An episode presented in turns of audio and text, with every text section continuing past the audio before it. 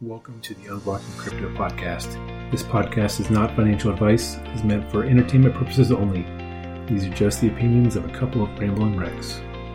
Welcome back to episode number 47 of Unblocking Crypto, the last episode in 2022. But we'll talk a little bit about kind of crypto's 2022 year in review. But before I do that, I do want to throw out an idea that I'm still kind of flabbergasted that more people aren't aware of. I know crypto's had a lot of bad news recently and everybody seems to know about it. But what's crazy is Wells Fargo is on the heels of a $3.7 billion fine that it sounds like almost no one is aware of. They were fined for illegal activity, which included a bunch of unjust foreclosures and vehicle repos. Pretty much what they were doing was incorrectly accessing fees and interest, and then misapplying loan payments and a handful of other things. They were fined about $1.7 billion, but have another $2 billion that they have to pay back to customers, which this is the largest fine ever for a bank. They think that this affected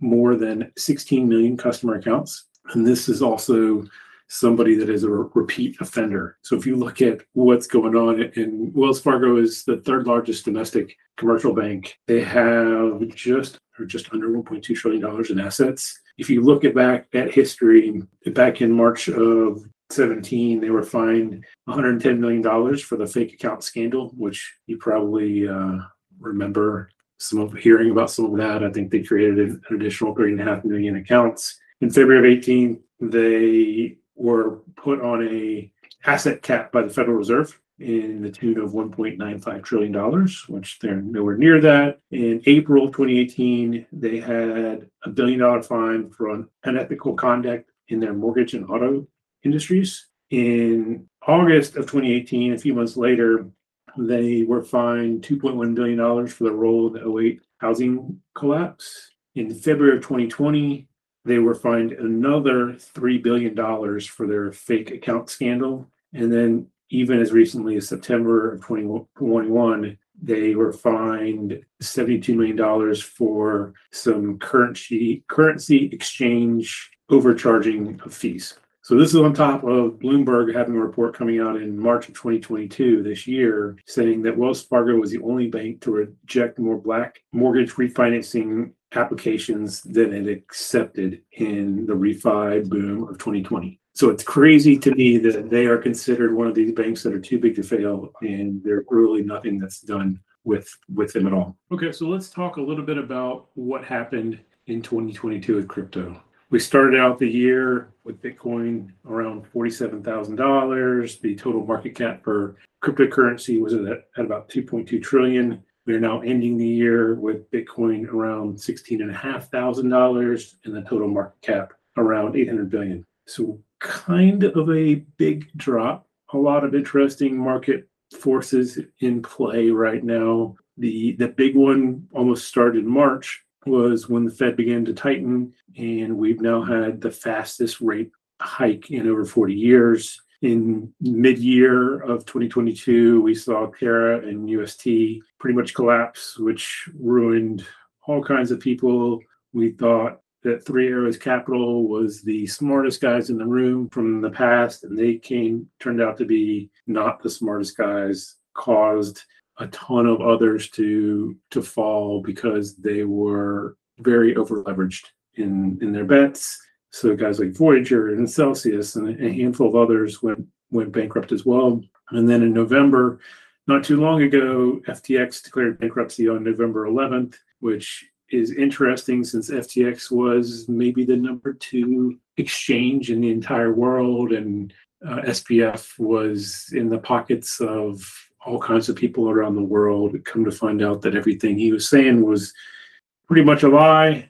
And what's going on with all this, even with all that happened, there's still nothing that is very clear from the US government in terms of regulation and how government is going to handle blockchain moving forward. What's also interesting is if you look at the fear and greed index, which is kind of a fun thing to look at, we have not been above the 50 piece, which means if we've been under 50, we've been in fear. We have been like that since the second week of April, which is more than 8 months. which is about 3 times longer than any other time in history for crypto, or at least since it's kind of started back in like 2018. So it is very intriguing to see how long this has been in the fear stage. And during all this, you have guys like Do Kwan and Kyle Davies and Zhu Shu of Three Arrows Capital and SBF that haven't really been charged for anything. I mean, I know most people believe that justice is important.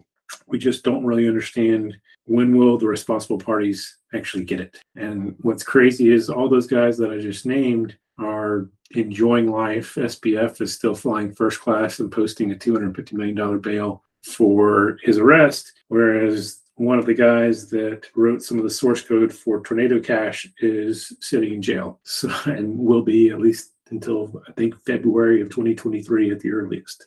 So I'm curious to see how long it will take for the crypto industry to quit being driven by fear. I'm wondering how long it really take for all of this crap to kind of flow through and get out of the system. Hoping it's soon. Time will tell. Been a heck of a year, 2022.